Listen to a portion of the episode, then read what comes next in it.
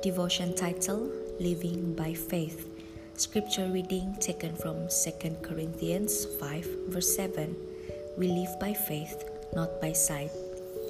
2 Corinthians 5, verse 7. You've probably heard it before. Seeing is not believing, believing is seeing.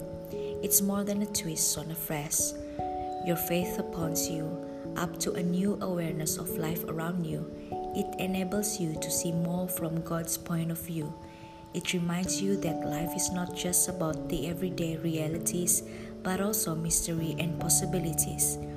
When you believe, you live according to a whole other reality with sights and sounds unimaginable to faithless eyes. Thank you for listening, and God bless.